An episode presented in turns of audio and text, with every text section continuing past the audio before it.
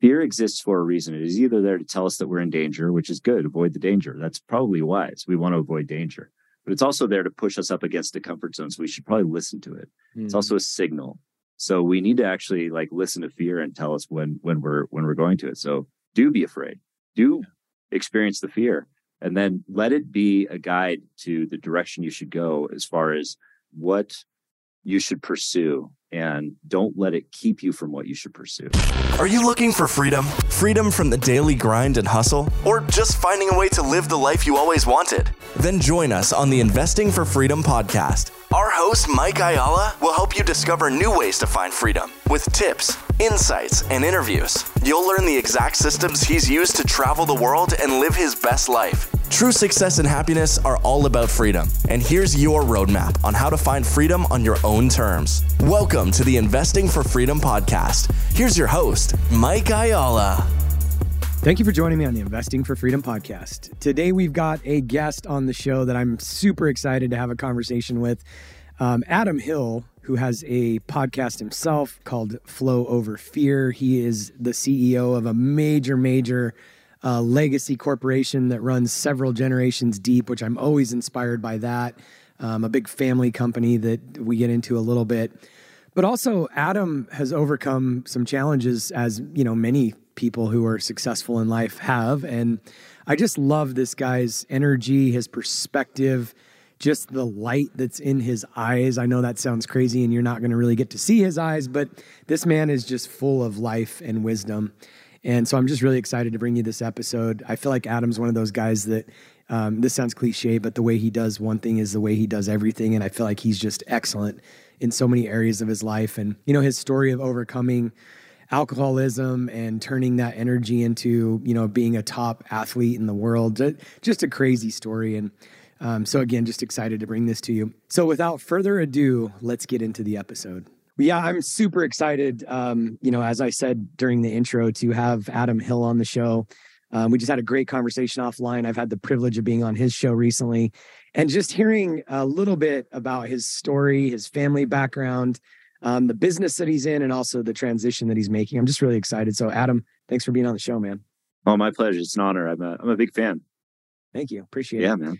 Well, let's jump into the four questions. And then I'm really excited to kind of dissect this because you know, if there's one thing that I think I've learned in GoBundance that I was never really exposed to, it's it's the conversation around legacy. And you know, I, I'd thought a little bit about it previous to being in GoBundance, but I've never really been around people that you know had conversations around why we're doing this and and what second gen and third gen and all that looks like. And and it just you know the little bit of time that I've been able to chat with you over the last you know couple months, I I realized that um, you've got a lot of experience in that area. But before we get into any of that, who's had the greatest impact on your life? Greatest impact on my life is probably my. I, I I'd have to. I've thought about this question a lot, and of course, you know, my father has a lot of impact on me, being in a family business and things like that.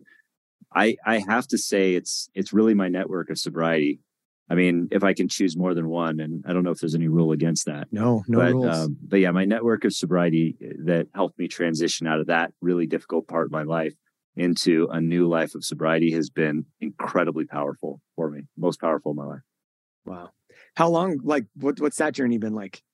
It's been uh, so I'm I'm I've been sober 11 years, uh, sober from alcohol. Uh, that was my drug of choice. I never really got into any of the other drugs, and that really I started down the path of problem drinking probably in my 20s. Started really drinking in my, you know, late teens. So I didn't really I, I kind of got a late start as far as that's concerned, but it developed into problem drinking over the course of years. And by the time it got problematic, it was just like, you know, I was just chasing that first feeling that it gave me. And um so and and part of the reason I continued to drink so heavily was because it really it, it, especially at the beginning, helped me to become more comfortable in my own skin. And uh, and then I, I felt that that became my skin at that point. It was like that was what where I was comfortable, and I was just uncomfortable being, uh, you know, living as a sober person. The anxiety, the fear, all of this, all this stuff. It just didn't.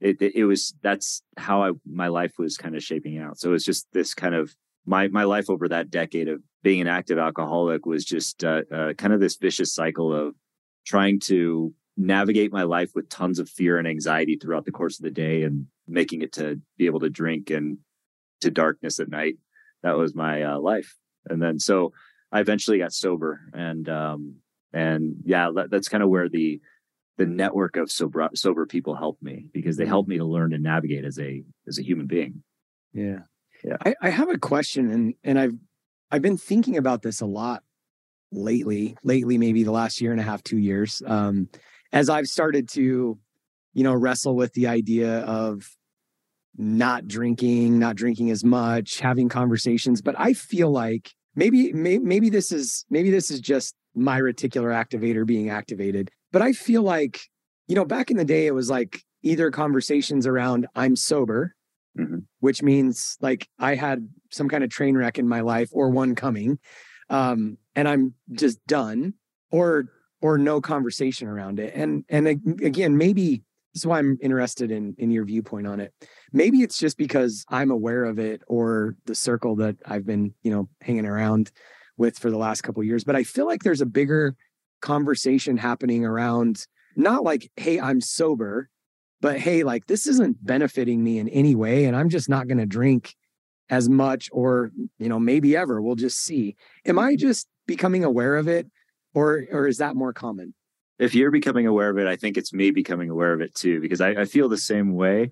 I do feel like a lot of people are just, you know, maybe lessening their relationship with alcohol uh, to because they're seeing it as a as a, either a distraction in their own life, a, a, a way of minimizing their true potential, something like that. But I, I also see it as, you know, coming out of COVID and you know, like the lockdowns and things like that. I found I, I learned a lot about people just kind of leaning into those kinds of things a bit more you know a lot more people were becoming more uncomfortable in their own skin mm-hmm. and maybe this is me kind of with that um you know just being more aware of it because i've experienced it but um but i think that it it may be just we're seeing a little bit of the of the two extremes where i think more people are leaning into things like alcohol to maybe uh, help numb their pain Mm. But more people, I think, are also recognizing that it's not serving them, which is a good thing. Mm. And so I think the conversation, the fact that we're more open about it, more authentic about it, more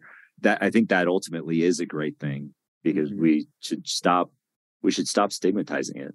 Yeah. You know, um, I can honestly say that there's been some, there's been some times over the years, you know, Karen and I didn't drink from like I stopped drinking when I was like 18, mm-hmm. which is crazy, right? I um I I drank a ton when I I mean I started drinking when I was in seventh grade. And and I stopped drinking by the time I was 18. And then we were going to church and we did we didn't drink for like years. And then all of a sudden one day we just like had a glass of wine and um, and then during COVID, it was like glass of wine turned into like two bottles of wine. And um, yeah. anyway, I can honestly say, you know, there's been some times over my life where I had I had a drinking problem. Um, and what and what it really was was not even that I was drinking every day as much as like when I would start drinking, like I just couldn't shut it off. Yeah.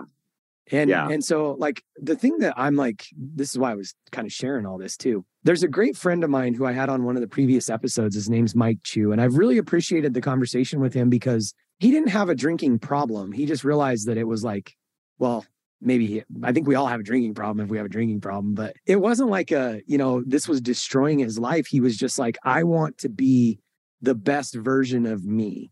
Mm-hmm. And I'm wondering if that's like part of the conversation too, is there's just so many, you know, I think the world's moving faster and faster and and things are, you know, I think time frames are collapsing, whatever that means to everybody. And and I wonder if that's part of the conversation too. There's like, you know, you can put them in different groups. Like there's people that like, I just I have I have a problem, I need to quit and then you talk about numb like i just mm-hmm. drink all the time and and it's just dragging me down and i don't know what feeling good feels like and then there's people like mike that are just like i'm just done because this is just not serving me.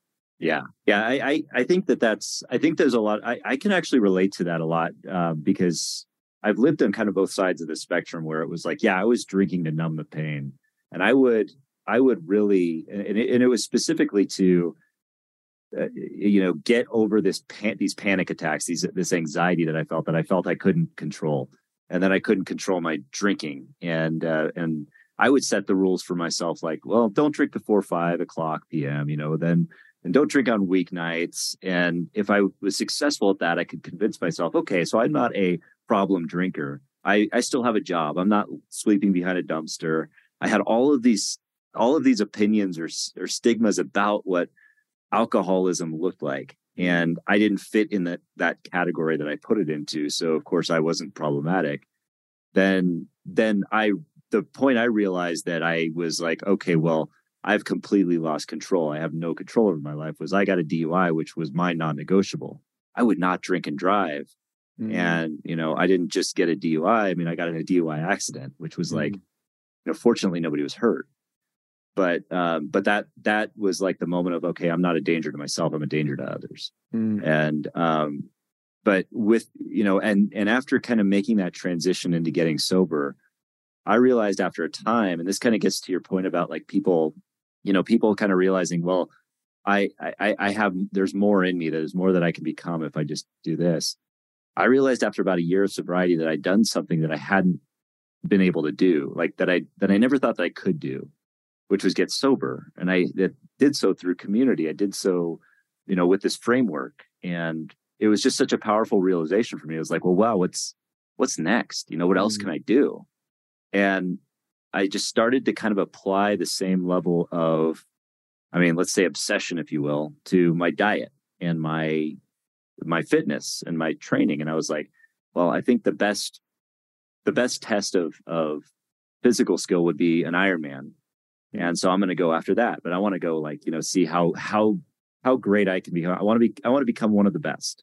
And that was just my mentality of like how i how i did that. And that started my journey of like now i just want to be in the top physical health because i've never been able to do this before because i always had that that alcohol piece of me which was the, the essentially the point that the, the thing that prevented me from doing all of these other things yeah so so that's kind of where that took me and yeah, I mean, if you're like anything else, if you're willing to put in the work to that degree of commitment and discipline, the world's your oyster. You can really achieve whatever you want to as mm-hmm. long as you're willing to put in the work. Yeah. You know, as you're saying all that too, like I'm sitting here thinking about it, and not that we have to, you know, ask for different levels of challenges in life, but when you hear somebody's story about, you know, I was successful and then I went bankrupt and I lost everything and I had to like, you know, come back from it. It's almost like that's a lot better than being mediocre, you know, your entire life. And when I'm like listening to this, I'm just thinking back to, I think it was also 2020, maybe it was 2021. Mm-hmm. Um, we decided to do 75 hard for the first time. And a lot of people will, you know, bash on 75 hard. Um, and I understand why, because it's like these, you know, sprints versus, you know, finding a healthy lifestyle. But the thing that 75 hard did for me, two things. It made me realize I can go 75 days without having a drink and be yeah. okay with it. Um, it also made me realize that you know, I can go to events. I went to, you know, multiple events, GoBundance events, and have fun. And it also made me realize that, like, if I can work out two times a day for 75 days, then I have no excuse to not at least move my body one time a day. And so I think it's like, I don't want to be one that asks for like, I'm an extremist. And I think a lot of successful people and people that are listening to this podcast, we're like extreme. Yeah. So we need like, we need these extreme things going on in our life. And you know, I don't want to ask for it, but I think just sometimes even back to sobriety, it's like I feel like it's almost easier when you have this major event or events in your life that are like cold turkey, I'm done, than just battling through being kind of numb. Mm-hmm. Yeah, yeah, that and that that makes a lot of sense because yeah, I mean, there's a there's something called a, a dry drunk person, right? I mean, especially for those people that like feel like they're forced to get sober or something like that. Mm-hmm. They they still live through their life with the ism. You know, they, they don't resolve the deeper issues. And that's the important part. The alcohol itself was just a that that was just the the outlet. That was just the thing. It was the it was the vehicle to address all or to, to cover up, to suppress all of that garbage that was inside of me. And so yeah, I, I think a lot of people do do that is is they just they don't get down to the root of, of it and and really start to unravel what what it is that they needed to improve upon to make their life, you know, abundant and wonderful. And, you know, that exists just beyond like putting down the bottle. It exists like, you know, in, in, in uncovering these. So, so your point about 75 hard, I always I kind of make fun. I'm one of the I'm in the camp of always kind of picking on it a little bit and the 90 day programs and things like that. I do that a little bit in my book, but I but one of the but the beautiful thing about it is exactly what you said. There's this point between like 60 and 90 days. That's where a habit is formed. Mm-hmm. That's where we realize what we're capable of. And that's where like, you know, the routine is is really, really imprinted. And so there's no secret that that's why the, that period of time is so important. And so doing anything over that period of time, it just kind of clicks into our brain that, yeah, we can, we can do this longer if we really want to. Yeah. You know, and it's interesting too, because I think sometimes, like again, if if I had some, which I'd probably have had some major events that probably I should have said I should stop drinking. but you know, going through like I'm just thinking about after 75 hard, there's been a lot of windows in my life since then where I went a period of time without drinking. And before then it was just like it, it's kind of interesting. We're like on this. I don't know if it's me that needs to hear this or someone else, but um, there's been a lot of periods of time where I'm I'm just I'm not drinking for a while, and and I mean even just the thoughts around you were talking about you know just kind of creating i don't think this is how you said it but i was this is how i was hearing it you know just a different routine or identity or whatever and the one thing that i realized like with 75 hard the hardest thing for me about not drinking alcohol was developing a different evening routine. It wasn't really the alcohol itself. It was mm-hmm. just like it's 5:30 what what like what what do I do now? I'm bored right. you know? And it was like so I had to just start creating like Karen and I would just have dinner and then we'd go on a walk and you know I'd have to do a second workout half the time and um so half of it's just patterns man. Yeah. Yeah it really is. I I I have a I have a problem right now with uh with eating eating uh, uh Easter candy uh, after dinner and now I've noticed that it's like okay well after dinner I can't not do it to, to your point. It's like now it's now it's there. I'm like well now great that's something i have to break and figure something out. You're absolutely right. It's patterns it feels like. So yeah we eh, getting through those and and fortunately i think one of the things we can do if we're intentional about it or if we if we're attentive to it is we can shift it. And it requires us to kind of face it as a fear. Because i don't know if this is how you feel but this is how i felt. Like when i was stopping drinking or stopping that routine there was a sense of fear around not doing it anymore. Like, what am I going to do? I have to. I mean, it became so bad that it was like, you know, well, it's it's Saturday night. If I don't drink tonight, I can't drink till tomorrow night, mm-hmm. and that's like that's a long time, you know. So how am I going to make it through the night? And it's just like this weird. And so there was just this fear that I had to get over. That you know, you realize, okay, that's why things like one day at a time are so powerful. It's like, all right, just just take it today. Maybe it's just this moment. Just take it this moment. Don't have to think about tomorrow. That's good. I like yeah. that. I can even relate to that. Like the one of the things that I've been, and, and then we'll move off this subject because you got so much value to add. Like I want to get to it. I've been going through periods of time where, you know, you don't drink for a while and then we go on vacation. Like we went to Mexico City like three weeks ago with the family and every day I'm just like drinks. And then we're back for like three days and I don't have drinks for a couple days. And then, you know, we go to um, Buck Island, Aerial BVI with the GoBundance guys. And I'm like, I'm not going to drink as much. But then they, I mean, they have these fantastic drinks. So I drink for like right. seven days straight. And it's like, I don't, I think it's just this, um, I don't know if it's an awareness or what, but I just, it takes a lot of intention to not drink. And I think that's kind of my next maybe relationship or journey with this is like, okay, I'm intentionally, I've been working with Ryan Kennedy, who's another, you know, GoBro actually I have a call with him right after this and he's going to probably you know set me straight because um you know he's been like hey well can we set some kind of like you can have drinks but can we limit it to like 52 or 104 a year or whatever? And i was like dude i could totally do only 52 drinks a year. That's like you know one a week. But then i'm like i've used 18 of my tickets in the last like three weeks. Right.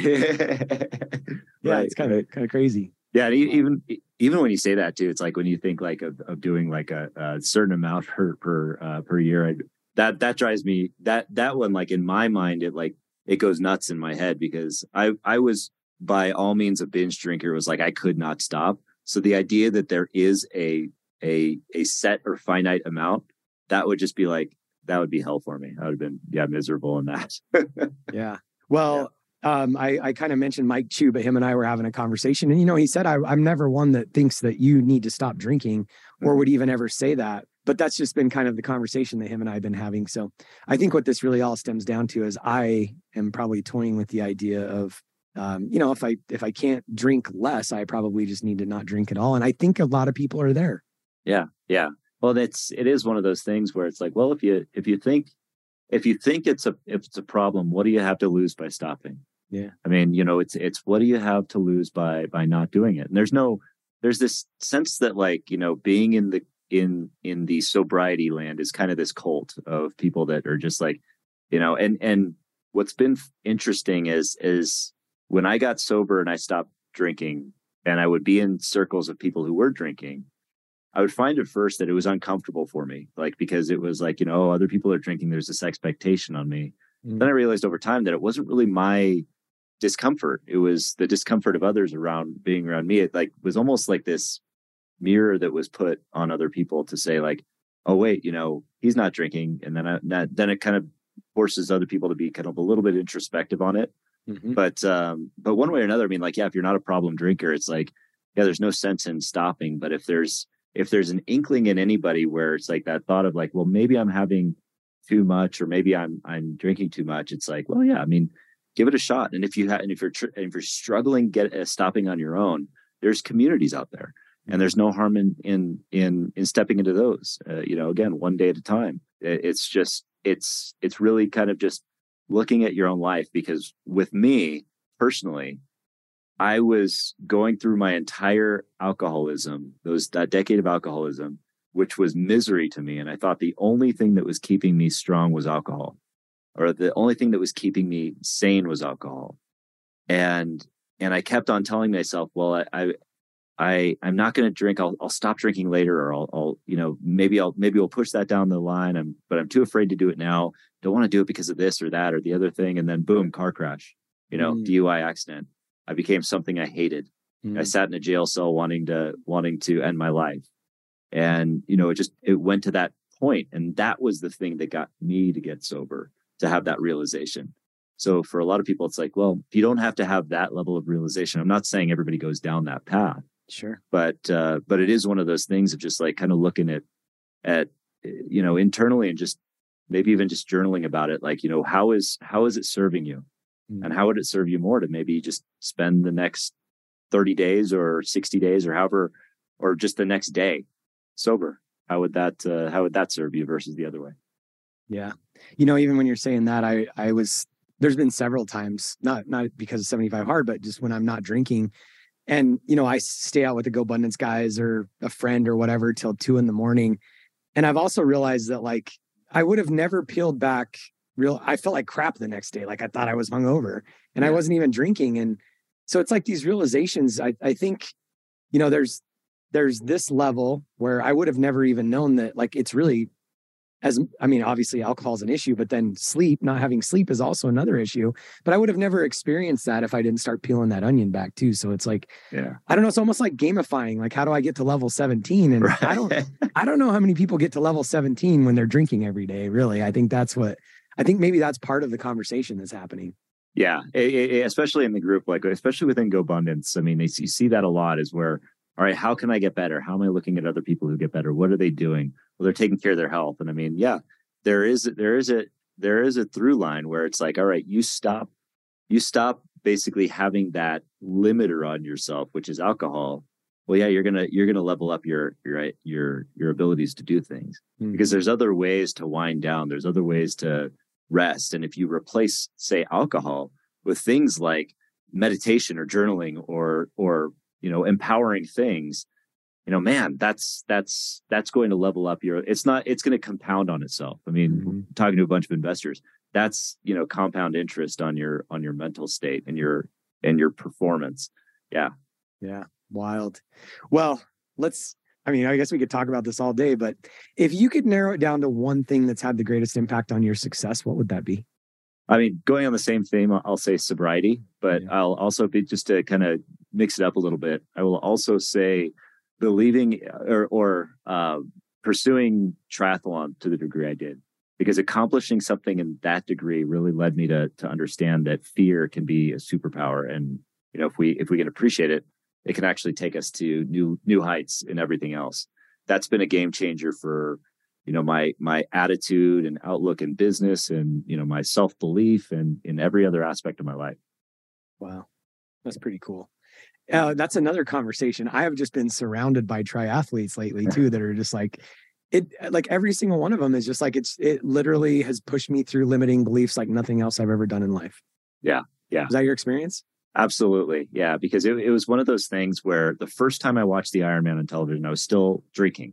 It was like 2006. And I remember seeing it on television and I remember the feeling that it gave me because I remember uh, it was, it was the annual broadcast of the Ironman World Championship in Hawaii. I was watching it on television and I was like so inspired and so amazed and like just overwhelmed by like, these are like normal people doing this thing over 17 hours. And you know, what if I could do something like that? And the second that that thought came up, it was like excitement popped up, but then fear came to meet it. And the second that happened, like my my mind was like, oh no way, because my brain verbalized all the fears with lies, and it said, no, you can't do that. You look at you, you're an alcoholic, you're out of shape, you smoke a pack of cigarettes a day, you're not going to be able to do that. That's crazy. But with a year of sobriety, I thought about it again, and I had that empowered mindset. And then it was like this realization that, like, oh, wait, you know what? That excitement and fear both popping up, that's kind of the signal that I might need to lean into the fear a little bit. And so good. Yeah, it was great. Yeah. So, so it's, it's been that game changer of like constantly leaning into fear, constantly expanding my comfort zone. Um, and, uh, um, and yeah, just, just being able to, the personal growth that comes from it is, is powerful. Plus the community is huge. Yeah. Same. I was just talking with uh, Kelly Overly uh, Brian Overly's wife, and they were just having this conversation. There was I'm like it's me and Kara and like six other couples that do like triathlons together, and they're all talking about it. And she made this comment. She said, "Man, the first time when I actually went to one and watched it." She's like, I knew I had to do it. You were talking about it on TV, but she was like, Yeah, if you want to, if you're like on the edge, just go to a live one and and it'll the energy and I'm like, I better not do that. I'm gonna get sucked in. Yeah. Yeah, it, I mean, it does suck you in, and I'll say, but it's one of those things that it's an obsession that actually creates more energy because of the way you're training, the way that you're feeding your your body, the way that you're fueling it. It's like there's certain activities that that we do that consume energy that also create energy. Mm. And I'm of the opinion that if that's those kinds of things, if if they fill you up and you're surrounding yourself with those people, you're develop you're building this energy that that can be used in other ways. I mean, I I was people often ask me like, well, how did you train for something like that and still go to work and do all that stuff? I'm like, well, it's easy because it fed on each other. I mean, it was mm-hmm. just like this, this virtuous cycle of like, I was building energy through working out. I was able to think better through ideas, I was able to be more effective and, uh, and yeah, more better use of my time. I love that you said that because I was actually going to go there. Um, talking with uh, Kelly Overly again, it was um, she was talking about what she the training time that she averaged, and she said, you know, sometimes it was three hours and sometimes it was two, and and my initial thought was like, I couldn't train for three hours a day. But then, like, I started thinking down the path that you were just talking, and I'd, I'd like to ask a question around this. You know, sometimes people think like I can't have a morning routine because I need to get to the office by five, or I can't yeah. work out, or I can't have any thinking time. Whatever it is, and I like I'm hearing a theme here as we're talking through all this. It's like we have all these limiting beliefs or you know boxes that we put ourselves in, whether it's our alcohol vice or whether you know I can't spend that much time training. But I loved what you said there. It fed on each other. So yeah. can you give us like a few actual practical examples, like with work? Um, do you actually see a difference when you're training? I do, yeah. So and, and I mean, it kind of it it developed my one of my core philosophies about time, like how we use our time. I mean, you think about people, I mean, we're surrounded by high achievers, people who are like, you know, just crushing it in in different areas, right? And it's it's not because they have more time, it's just how they use their time and mm-hmm. and how they're and so I I look at it as a formula that really there's three elements that go into the amount of time we have in those 24 hours uh, per day. And it's really it's a pro- time is a product of energy efficiency and emotion. So if you can create you can create more energy in your life you're going to have more time because you're going to be faster thinker you're going to be a you're more productive thinker. Think about when somebody's drinking. They're drinking through the night and they're affecting their judgment so they're not going to be able to you know produce more creative ideas or anything like that during that time. And they're going to wake up hungover. They're not going to have a great morning routine or anything like that. So there's the opportunity cost to drinking right? And then, uh, but the uh, but if you're focused on building energy, say with a morning routine, with whatever that may be, with with with like 20 push-ups just to start the day or dancing to pitbull or whatever it might be. Yeah i'm not saying that i dance to pitbull which, but no i, I um, uh, but or cold shower you know things like that. They build energy and that kind of increases the amount of time you have because it gets you more focused. Then it's efficiency which is just really consolidation elimination or delegation right? You're going to consolidate things in your day. You're going to delegate the, the, right things. I mean those are all the tools that we work with and uh, and eliminate the things that you don't need to do like drinking or you know netflix or things like that. That's a way to build time. And then emotion. How much time do we spend with other people renting space in our heads? Or mm. you know or or or uh, emotional conflict that happens in our minds that's you know something i deal with constantly with a with an anxiety disorder but things like you know the the uh, uh, you know trying to you know going to therapy and spending or investing the time to work on that stuff. So i like to look at the time there's there's the two buckets. There's the and it, just like an investment there's the investment bucket there's the time you invest to get more time back right? That's time you invest in in exercise time you invest in therapy time you invest in different things in your life to build more time. And then there's the the budgeting. How do you budget your time? How do you build out your day? How do you schedule it out? And those those are really the kind of the two it's just like finance. And um and you can be really abundantly wealthy with it if you do it right. Yeah it's such a good point. It's it's it's reminding me of a because I, I mean, I think the more the more efficiency and all of that that we look for, there there's a guy that's in uh, this group that we're in called Wellspring. His name's John Matson, and he runs a company called Suprafit. He's an ex Raiders player, and he made this. He made a post a while back that just like stopped me in my tracks, and it. He said the reason why most successful entrepreneurs will not find their health, and I'm paraphrasing this, but they will not find their health is because it's the only thing that you can't outsource. Mm-hmm. And he's like, we're so used to just like outsourcing and finding efficiencies. And it reminded me, uh, not last December, but the one before I went to the champions event and they had David Sinclair speaking. And, you know, if, if you were there at the event and you were a champion, you could like get a discount. Um, I think you could work with Sinclair's, you know, longevity team for like 55,000 or something. And which is like wow. a $25,000 discount, some, you know, crazy discount. And one of the GoBundance guys, I'm sitting next to Kara, and one of the GoBundance guys asked me at dinner that night, he's like, So are you going to do it? And I said, Man, I think before I spend 55,000, I, you know, should probably be consistent in the gym. I should probably start drinking less, like all the things that we're talking about.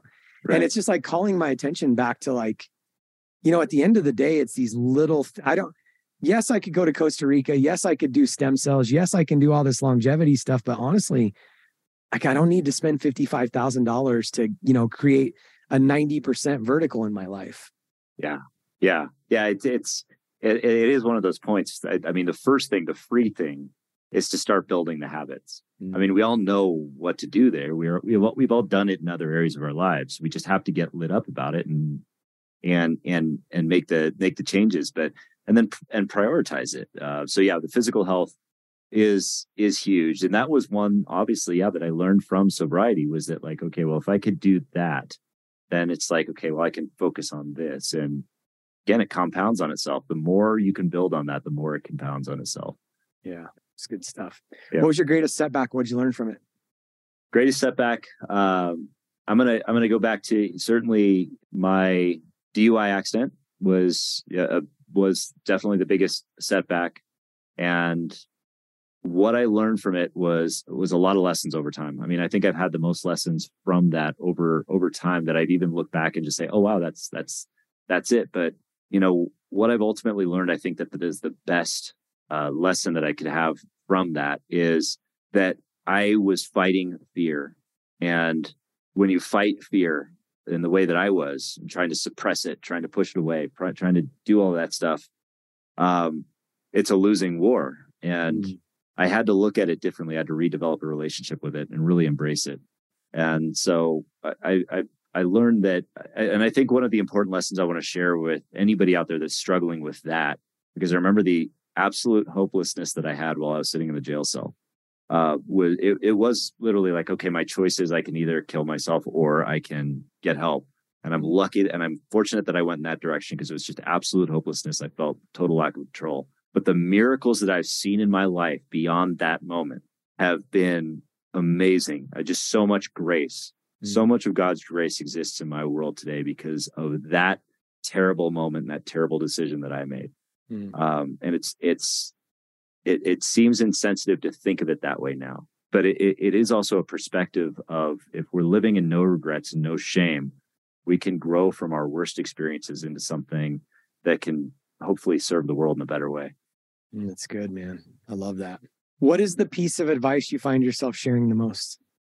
Um, embrace fear is the is that's kind of the biggest one that I that I share a lot because it's it's because I think especially over the last few years when we were going through COVID, we we heard from regardless of what your thoughts on it were, we heard from a lot of sides. It was like, don't live in fear. You know, don't be afraid of the mask. Don't be afraid of going out in public. Don't be afraid.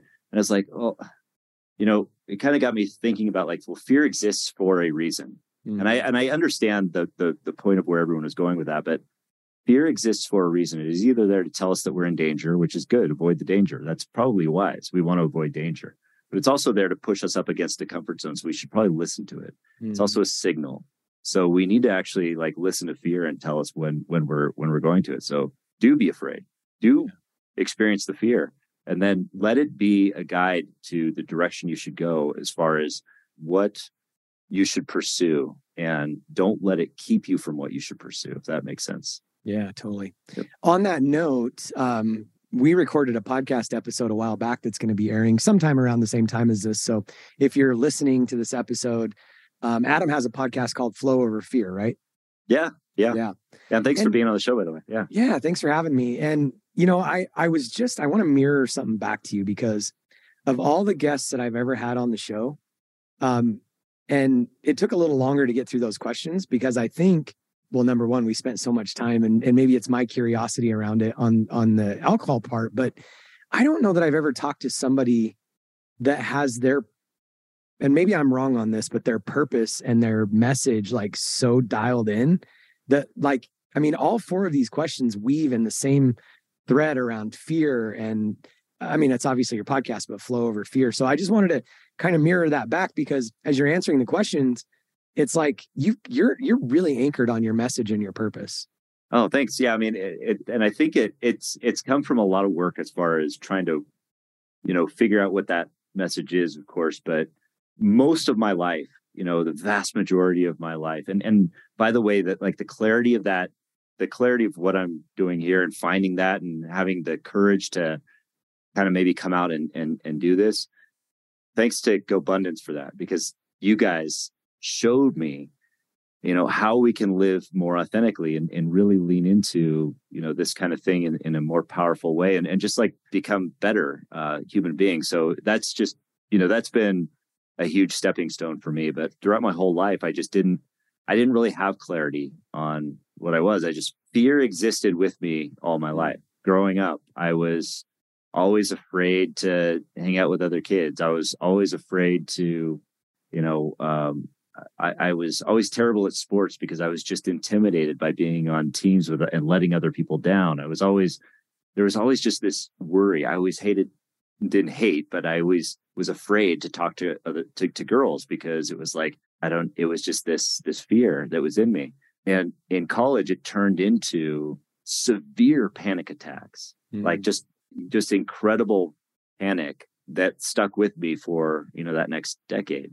And one of the most powerful messages that I heard in in early sobriety, which really stuck with me about that whole message, was that when I learned that it wasn't about the alcohol, when, when somebody had said, it's not about the alcohol, it's not about getting over alcoholism, it's about transcending the person we once were. And I love that word, transcend, mm-hmm. because it, it literally means to rise above.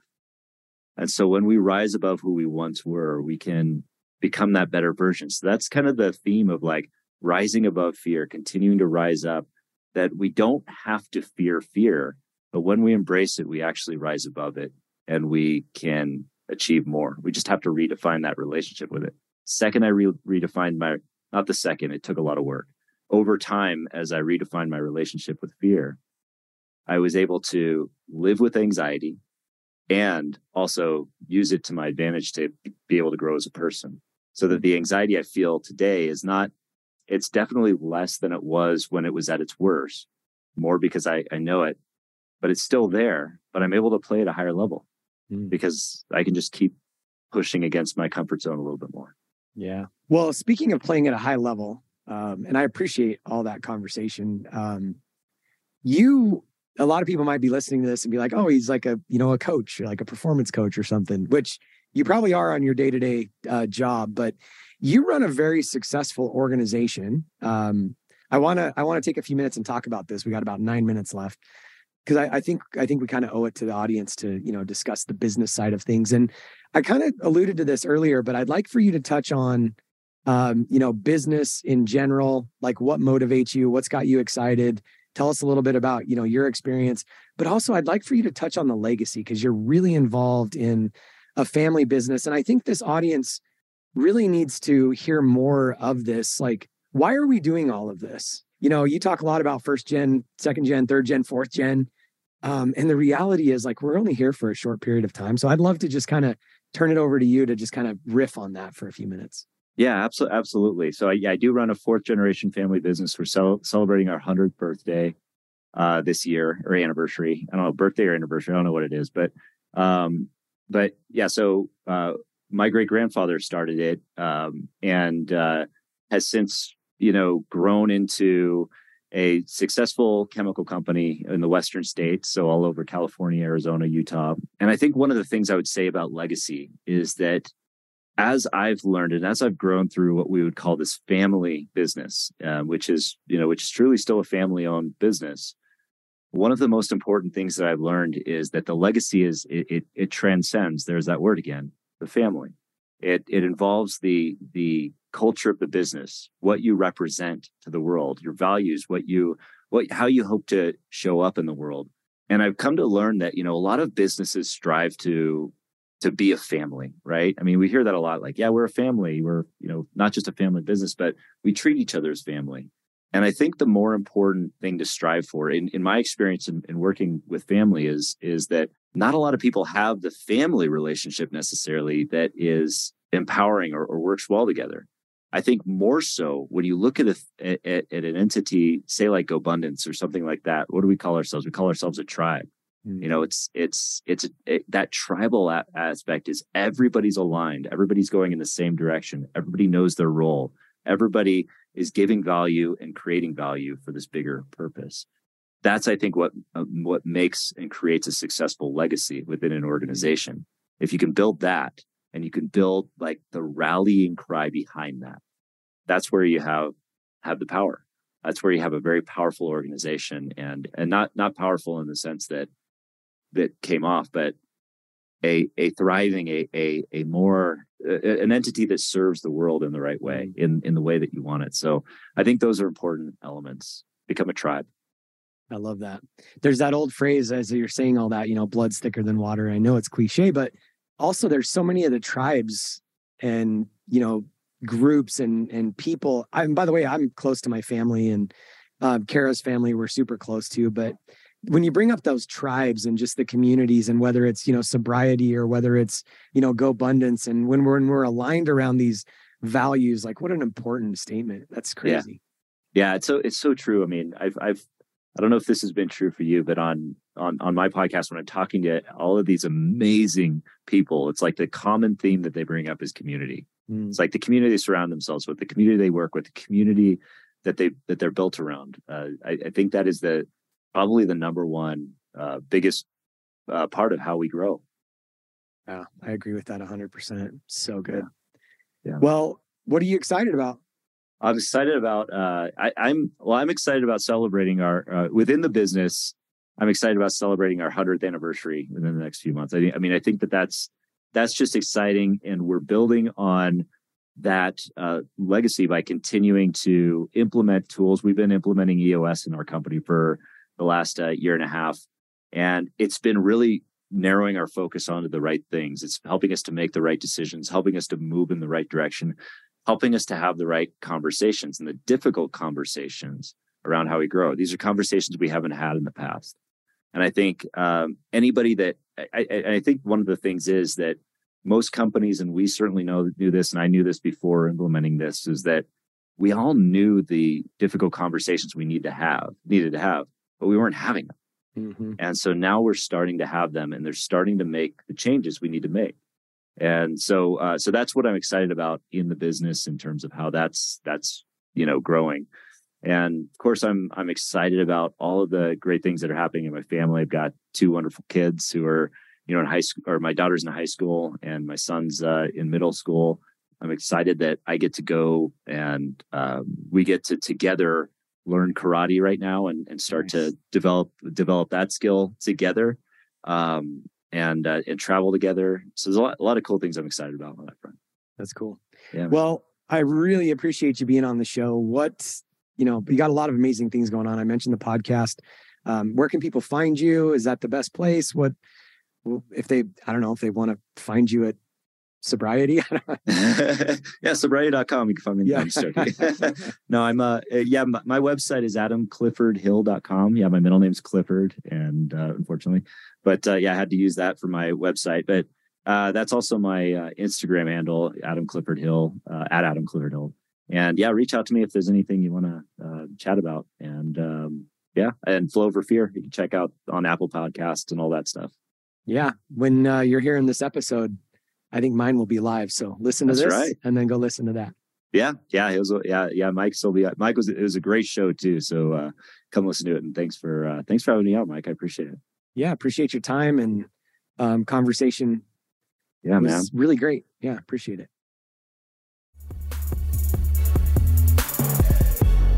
If you found value in this episode and you know someone who's wanting to start or move further along in their journey toward investing for freedom I would be forever grateful if you would share this show with them and help me get this message out to more listeners. Also, if you enjoy what you've heard, I would appreciate it if you'd take 30 seconds and leave me a five star review and share this with your friends. And until the next episode, cheers to moving further along in your journey of investing for freedom.